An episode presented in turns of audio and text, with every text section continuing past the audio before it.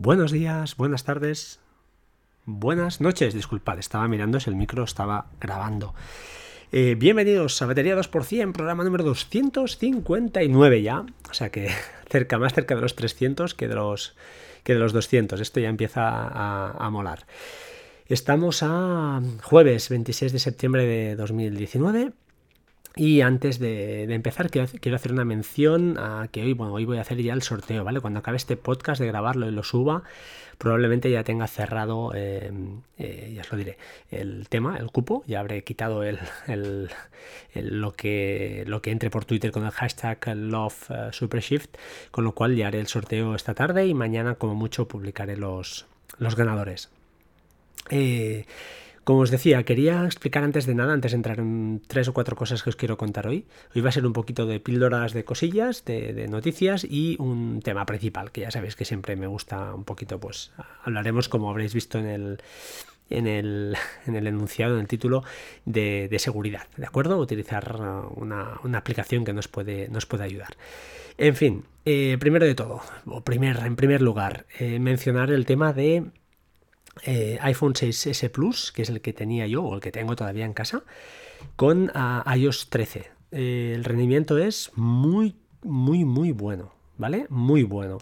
La verdad, me he quedado sorprendido. Mejora respecto a la 12.4.1 y 12.4.2, creo que fue la última, no estoy seguro. Mejora muchísimo el rendimiento. Eh, si tenéis un iPhone 6S de estos antiguos, la verdad, espectacular. Yo me he quedado alucinado. He migrado ahora al 7S Plus y bueno, va muy bien, sinceramente. Al final el iPhone 11 ya ha llegado, lo tiene mi señora, así que tengo mucha envidia, pero bueno, creo que lo más justo eh, también toca a veces, pues oye, ella también disfrute, ¿no? Que siempre está muy bien heredar teléfonos, pero también es chulo estrenar cosas, eh, a todos nos gusta. Así que bueno, lo hemos hecho así y ya está, no, no pasa nada, con normalidad. Em, eh, comentaros al respecto de, esta migración de un teléfono a otro, la he hecho con iMazing. Espectacular, simple, fácil, largo, eso sí, entre comillas, dura quizá pues tres cuartos de hora o así cada teléfono.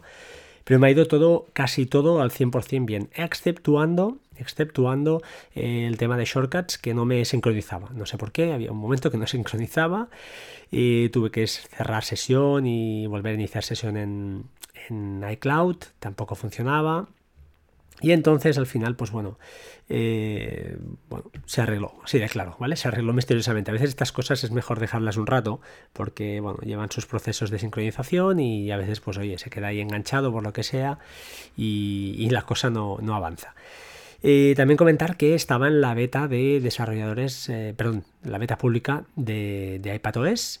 Tuve que borrar el perfil y una vez borrado el perfil enseguida me saltó la actualización a la 13.1 con lo que los, tanto el teléfono como el iPad estaban en la misma versión. Esto también es importante. Si os falla alguna sincronización, asegurad que estén en la misma versión, ¿de acuerdo? Es, aunque parezca una chorrada, pues a veces hay cosas por ahí internas que nosotros creo que desconocemos del gran público y que ellos toquetean por ahí detrás y bueno, te puedes quedar pues eso, con algún fallo de sincronización, de tareas, alguna, algún servicio de estos que, te esté ofreciendo eh, Apple.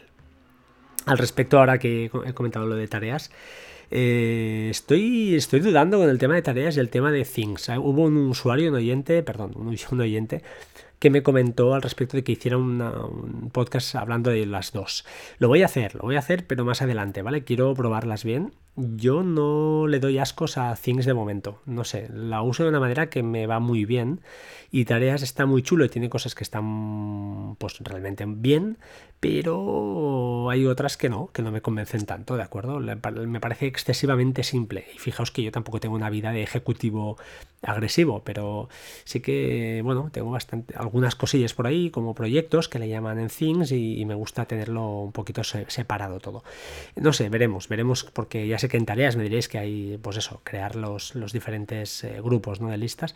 No lo sé, eh, os contaré algo más adelante.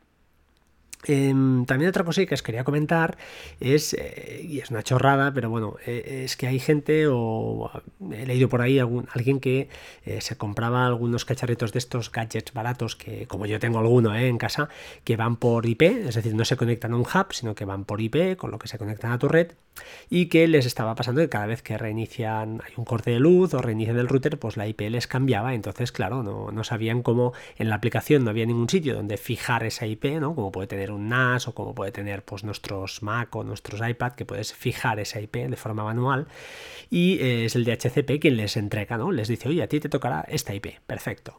Em, manera fácil de fijar esto, chicos, esto es ir al router y en el router hay una parte donde pone, cada router es de su madre, de su padre, pero normalmente hay una parte donde pone reserva o MAC address, alguna cosa así, algún nombre así. Al final la idea es coger la MAC address de ese dispositivo y decirle, oye, esta MAC address, esta es la idea, ¿vale? Luego cada uno se busque la vida un poquito. Esta MAC address, que es esta dirección, que es única, que identifica este dispositivo mm, a lo largo del mundo, eh, tiene esta IP. Y entonces cada vez que arranque, eh, el router, bueno, el router o el que esté entregando las, IPs, ¿eh? el que tenga el DHCP activo, porque no tiene por qué estar el DHCP en el router. Puede estar en, pues eso, en Payhall o puede estar en otro lado. En el caso del router, que es lo más típico, eh, si no habéis hecho nada extraño, es eh, pues decirle esto, oye, mira, esta IP, esta MAC address, disculpad, esta MAC address que corresponde a este dispositivo, quiero que tenga siempre esta IP, la que tú le pongas. Y entonces, cada vez que arranque el router, él lo primero que hará será meter estas IPs fijas, que se llaman, ¿no? O llamarles, creo que se llaman así, y asignarlas a ese dispositivo, de manera que no te cambiará. ¿Y eso por qué es útil? Pues porque si tenéis un homebridge por ahí corriendo, pues los homebridge normalmente las configuraciones van por IP, normalmente, ¿eh? que yo sepa, no sé si hay alguna cosa que va por MAC address también, pero lo normal es que vaya por IP. Y claro, si te cambia, entonces esa regla ya, o perdón, esa configuración ya no te valdría. Bueno, no sé, lo dejo aquí a modo de, comentario por si algún despistado pues no, lo sabía. Eh, también comentaros a nivel experiencia personal, este fin de semana, bueno, en mi casa, en mi edificio, están haciendo una serie de reparaciones en la, en la fachada, por, lo que tenemos pues una serie de, bueno, de paramenta ¿no? situada en, a lo largo de todo el edificio. Eh, que, ¿Qué pasa? Pues que, es más fácil el acceso a, través de ventanas y balcones a nuestras casas, a través de los vecinos. Durante el día no hay problema, y además vivo en una zona pues, que es eh, difícil, yo creo que, es, que se cuelen por ahí, pero bueno, puede pasar y total, que este fin de semana que estuvimos fuera, eh, pues lo que hice fue que gracias a los sensores que tengo en casi todas o en todas las ventanas, lo que hice fue pues eh, activar notificaciones. Me fui a, Home, simplemente a la aplicación casa eh, de, de, iOS, y lo único que le dije fue ir ventana a ventana, eso sí, un poquito rollo, no sé si hay una manera más rápida, de decirle, oye, mira, si esta ventana cambia de estado, avísame, ¿vale? Me hazme una notificación. Y lo funciona muy bien, realmente funciona fantásticamente bien. Así que si tenéis pues esta problemática, que ya sé que no, no es probable, pero tenéis, eh, por ejemplo, alguna, algún acceso a casa, que a vuestro piso o a vuestra casa que, pueda ser problemático, que, porque es excesivamente fácil que os cuelen por aquí, por ahí, pues eh, esta solución, hombre, no es la panacea, pero no está mal, porque como desde fuera no lo ven, el, sensor está dentro, si abren esa ventana eh, salta enseguida. Y bueno, puedes hacer virguerías a partir de aquí, ¿no? Eso ya lo sabéis, con las automatizaciones, oye, si se abre esta ventana, pues enciende todas las luces, dispara la alarma, lo que sea, ¿no? Pero en mi caso simplemente era a nivel de notificación y luego ya hubiera entrado a través de la cámara y hubiera visto lo que, lo que pasaba. Lo dejo por aquí también como comentario por si a alguien le puede ser de utilidad. Hablando de presencia, Hue Labs, ya lo he comentado más de una vez, Hue Labs es una parte, aquellos que tengáis eh, luces de Hue o cualquier cosa de Hue eh, con el hub, hay una parte en la aplicación de, Hue, de Philips, que está muy bien, por cierto, donde hay lo que se llama Hue Labs, que son labs de laboratorios, ¿vale? Y donde ponen cosas eh, en pruebas, digamos, ¿no? Cosas que la gente pues vota y van pidiendo y lo ponen ahí y supongo que lo van probando a ver qué tal va. Hay una parte que es de simulación de presencia. Está muy bien porque te permite decir, mira, de tal fecha a tal fecha y entre tal hora y tal hora, con una aleatoria, aleatoriedad de 30 minutos creo que es, enciéndeme y apágame las luces de estas estancias. Entonces él te va haciendo juegos con las luces y está muy bien porque no es exagerado, no es en plan, hoy enciende una luz y la apago, no, no, la enciende un cuarto de hora, 20 minutos, la apaga, luego enciende otra o enciende dos a la vez. Está chulo también porque si te vas, pues oye, de alguna manera estás eh, forzando, eh, pues eso, puedes, puedes disimular un poquito más. Siempre va bien la cosa que esté disimulada lo, más, lo máximo posible. No quiero entrar en paranoias, ¿eh? yo tampoco soy un paranoico de la seguridad, pero bueno, eh, si se puede hacer, y es fácil, porque es muy fácil, ya os digo, es muy fácil de configurar, no hay que hacer ninguna derivada, eh, pues es sencillo y vale la pena, vale la pena, te vas más tranquilo de tu hogar. Hablando de aplicaciones, Bear, la aplicación Bear, ya os lo dije, ya permite abrir varios documentos a la vez en iOS, es decir, el multi-window que se llama, que lo están aplicando, estoy viendo las actualizaciones de muchas aplicaciones ya hoy en iOS 13.1, están cayendo y esta funcionalidad es vital porque tú puedes abrir dos notas a la vez, arrastrar, copiar de un lado al otro, y sinceramente pues está más que bien. Yo estaba, estoy enamorado de esta aplicación, es la, mi aplicación del día a día y me va fantástico esto para preparar podcast y hacer cosillas, ¿no? Ahora, hasta ahora en Mac sí que lo podía hacer, podías abrir, puedes clicar y abrir las ventanas que quieras, pero en iOS pues estábamos huérfanos de esta característica y ya, ya funciona, así que súper contento y veo que está viniendo, ¿eh? en muchas aplicaciones está, está llegando el tema. También comentaros a raíz de, updates eh, Home Plus, eh, una aplicación que se llama Home, que no es la de, la de iOS, sino es una muy famosa que creo que Christian Patuflinks ha hablado muchísimas veces en su podcast, se ha actualizado la versión 4 con una actualización muy muy bestia, ¿vale? Eh, visualmente está súper bien, muy rica visualmente, con iconos, todo mucho, mucho más cuidado que antes. Y hay cosas muy interesantes. No lo he probado a fondo, ya os iré hablando poco a poco de, ella, pero hay cosillas interesantes, eh, como por ejemplo que soporta los menús contextuales, soporta características de cadena, que eso no sé qué es, en escenas y automatizaciones, permite, importante, unir varias escenas en una, esto está muy chulo, permite duplicar escenas y disparadores y triggers, eh, eso también está muy bien para hacer pruebas, que, no tengas que hacer otra vez toda las, la secuencia, eh, añadir una o más condiciones de la misma característica a un evento, a un disparador, a un trigger, y dice que sincroniza el orden de los ítems de HomeKit vía iCloud. No sé exactamente eh, en qué se basa esto. Eh, total, que mejoras muy chulas, actualizar también la interfaz del Apple Watch y dice que según él las capturas de las fotos que hacía con la cámara son ahora correctamente eh, pues, mostradas al, usuario. esta aplicación, para aquellos que os gusta un poquito la domótica de juguete, que digo yo, pero bueno, que es muy potente, esto está, está bastante bien pensado, aunque no faltan cosillas ahí en HomeKit, está muy bien, ¿vale? Usadla porque permite, como ya han comentado, hemos comentado varias veces en el podcast que tuvimos con Cristian dedicado a la domótica. Es una aplicación vital porque permite hacer cosas que la aplicación nativa de Home, de casa, de, de iOS, perdón, de, de Apple, no permite. Em, pues eh, es una aplicación que está más que bien y que vale su precio, vale 13 o 14 euros creo, pero vale la pena, vale la pena tenerla. Más cositas de actualizaciones que Plex. Plex actualiza su Plex Server para, aparte de la actualización de clientes que siempre están actualizando cosas, para dar compatibilidad a las tarjetas de gráficas de Nvidia para los sistemas Linux. Entonces, que lo sepáis, aquellos que, no sé, si tenéis tarjetas externas gráficas o esas cosas, eh, pues parece que, bueno, los de Plex no paran, no paran. Yo estoy enamorado, lo siento por Infused, diréis lo que queráis, pero para mí Plex, el entorno es insuperable. No sé si soy un tiquismiquis o soy un... no sé, no soy objetivo con esta aplicación, lo reconozco. Más cositas, comentar. Eh, vi una noticia, la cuelgo aquí, que eh, un señor ha sido despedido o fue despedido eh, por unos tweets que generó en 2017 y 2018, donde, eh, según el juez, que bueno, ya sabéis que cómo va la justicia hoy en día, no, para mí no inspira ninguna, ninguna confianza, pero bueno, es un tema muy personal. Em, pues bueno, total, que este señor hizo una serie de tweets eh, descalificando, eh, según dicen, yo no tampoco voy a entrar aquí, a su empresa, sin nombrar la empresa, ¿de acuerdo?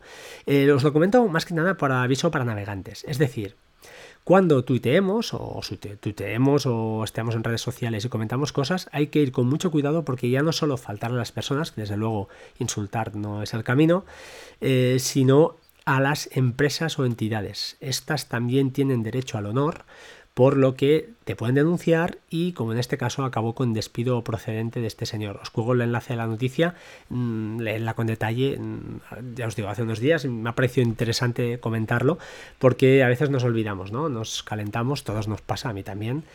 Hay cosas, están sucediendo cosas que te enervan y que son tremendamente injustas y mentiras que se están eh, expandiendo además por los medios de comunicación y te, te ofuscas y esto no es bueno para nadie, ¿eh? no, lo defiendo, no es bueno ni para un lado ni para el otro, pero está pasando, hay unos señores que dominan el poder y hacen esas cosillas y juegan con, todos nosotros como, como, títeres, pero bueno, vamos a, lo que vamos. Em, hablemos de seguridad. A ver, como todos vosotros sabéis, supongo que conoceréis la aplicación de One Password, las PAS y también conoceréis seguro la que voy a nombrar, que es Bitwarden. Bitwarden seguro que la conocéis porque no soy el primero que la comento aquí, ni mucho menos. Y mm, lo que os quería comentar, porque esto también es curioso, lo estuvimos peleando con, con DJ Alexei, que, me abrió el gusanito hará más de un año, ¿eh? quizá un año estuvimos comentando esto. Estuvimos peleando un rato y no, no nos salió, al menos a mí no, no me acababa de funcionar. Total, que lo que decimos, con el tiempo todo se aprende, tienes más experiencia, sabes cómo funcionan las cosas y me puse a configurarlo. Y la verdad es que no es nada difícil si tenéis un NAS de Synology o una Raspberry Pi. Yo lo he hecho con el NAS de Synology. ¿Por qué? Pues porque os diré por qué cuando alguien me puede preguntar, oye, ¿por qué montas un contenedor, depende en la Raspberry, donde tienes Portainer o lo montas en, la, en el NAS? Pues porque en la Raspberry solo monto los que son de procesador, están compilados, eso, compilados, están creados esos, contenedores para RM, para RM. Y para el NAS meto el resto, eh, ya sean, pues eso, procesadores Intel, estas cosillas que, a veces hacen también los que hacen estos, crean estos dockers. Eh, en definitiva, Bitwarden está instalado en el NAS de Synology y simplemente inicio el contenedor y hay que añadir, os dejo en las notas del programa, no voy a relatar exactamente aquí, pero sí que os voy a explicar un poquito la idea, ¿vale? Como siempre, no dejar puertos en automáticos, no colocar un puerto que, libre, que tengas libre y que, que, desees. Hablando de puertos, os recomiendo el podcast de YouGeek, donde, no sé si es un podcast, ahora no estoy seguro, o es, el, o es un post que ha colgado en su web, donde explica con una simple instrucción de terminal cómo saber los puertos que están ocupando vuestros dockers. Esto está bien, guardarlo en paño porque va, va muy fino, va muy bien tenerlo, tenerlo controlado. Eh, en segundo lugar, bueno, perdón, sigo con lo estaba en Bitwarden. Em, para quien no lo sepa, eh, disculpad, Bitwarden es un gestor de contraseñas, ¿de acuerdo? Muy, es de libre, software libre, es decir, no cuesta un céntimo.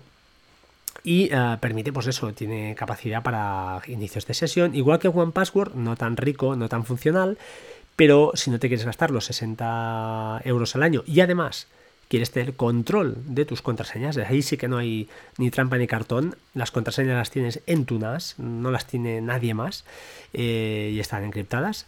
Em, lógicamente también ya os aviso, están en local en tu teléfono, también encriptadas, es decir, tienes que desbloquear eh, el teléfono para poder tener acceso, no sé si están encriptadas o no del teléfono, ya no lo sé, pero eh, va muy bien, es decir, si no tienes cobertura o cualquier cosa, sigues teniendo tus passwords ahí, no hay ningún problema.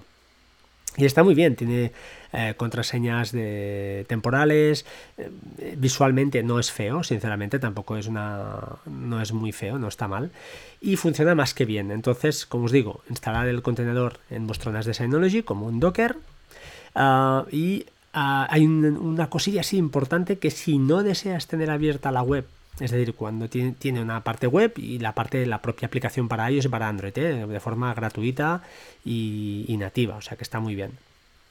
Eh, pues hay una, variable que se llama signs, signups, perdón, signups allowed, que es decir, dar de alta, permitir dar de alta a nuevos usuarios. Si lo pones en false, donde en las variables de environment, que es una parte de, los dockers, esto ya los que movéis un poquito de dockers ya sabréis de qué va, pues entonces eh, si tienes Bitwarden expuerto a internet, que no tienes por qué tenerlo expuerto, lo puedes eh, correr bajo VPN y ya está, pero si lo tienes expuerto a internet y no deseas lógicamente que nadie pueda eh, crear una cuenta, pues ahí lo tenéis. Eh, yo recomiendo tenerlo sobre VPN si queréis el máximo de seguridad, pero bueno, si no queréis eh, tenerlo por VPN, que sería la forma más segura y acceder a través de HTTP dos puntos, mm, la IP del NAS y el puerto, disculpad que ahora estoy viendo que en las notas del programa tengo algo mal, bueno, ya, ya, lo cambiaré después. Em, en segundo lugar, si queréis eh, tenerlo de una manera segura, pero un poquito más expuesta, sería configurar un proxy inverso eh, para no tener que abrir el puerto en vuestro router. Y entonces esto ya sabéis cómo, sabéis cómo se hace, no lo sé, pero os lo explico. Hay que tener un dominio, eso para empezar, poder crear un subdominio para un dominio propio ¿eh? para Bitwarden, pero yo, por ejemplo, imagínate, bitwarden.midominio.com. Creas un CNAME que se llama un CNAME en tu proveedor de dominios, esto ya no sé si está al, alcance de todo el mundo. Redirigimos ese dominio a vuestro NAS, lógicamente, es lo que estás haciendo con este CNAME. Y entonces, pues eh, crear un certificado para HTTPS, eso para que el tráfico sea cifrado, y finalmente configurar el proxy inverso, es decir, decirle, oye, que eso lo en un podcast. Si no sabes lo que es, hay un podcast dedicado a los proxies inversos, ¿vale? lo que hace es exponer servicios a Internet sin tener que abrir puertos. Ese es el resumen así de un poquito fácil.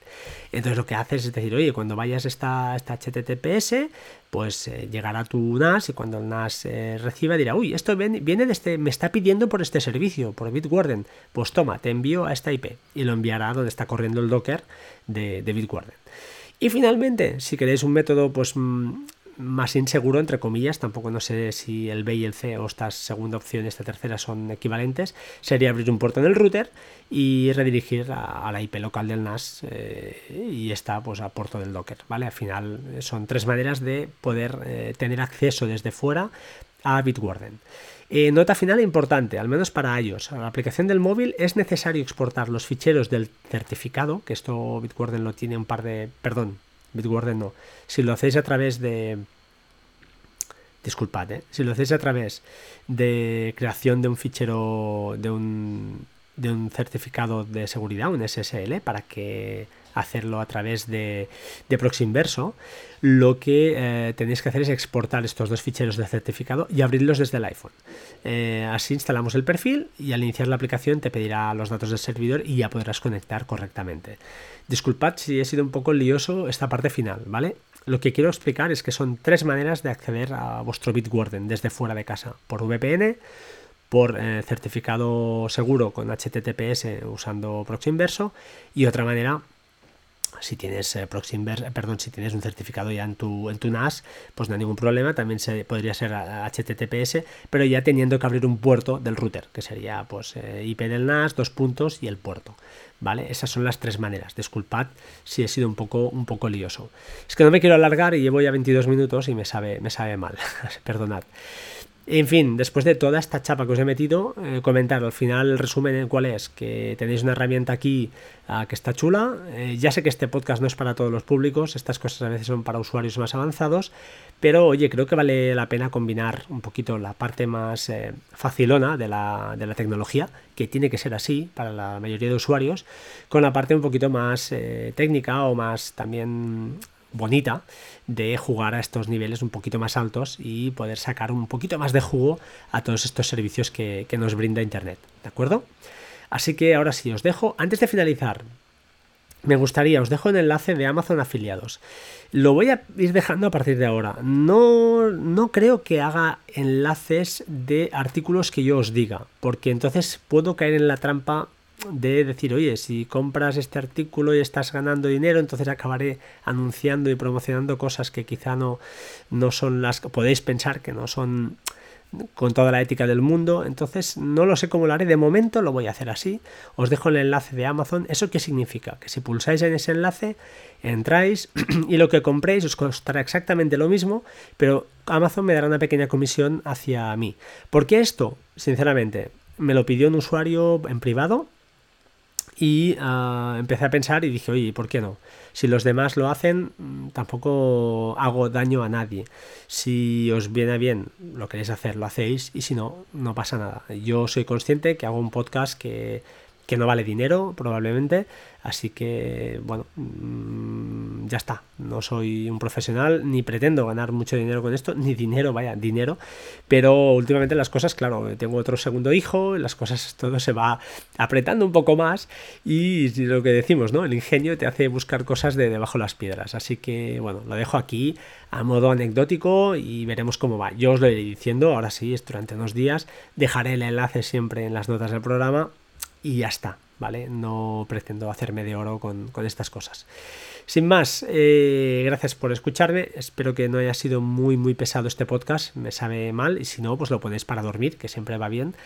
Y nada más, em, espero hablar pronto. Tengo un podcast pendientes, ya lo sé. Tengo podcast pendientes de explicar cómo montar... Em, Payhall con, con DNS Crypt que vendrá ya, ¿vale? Pero estoy pendiente de que un usuario, que es Enric, que me contactó conmigo y me dijo que había dicho un par de cosas mal en el otro podcast y tiene razón, pero lo contaré en el próximo podcast donde estará, espero, todo agrupado. Estoy esperando que él también me asegure un par de cosillas que me dijo que repasaría de, la documentación que tiene él y así, si me he equivocado y he dicho algún disparate, pues os lo, lo rectificaré y ya está, y no pasa nada, ¿vale? Muchas gracias por todo y como siempre, sed buenas personas, que el mundo está lleno de malas, ya tenemos suficientes. Un placer y hasta pronto, chao, chao.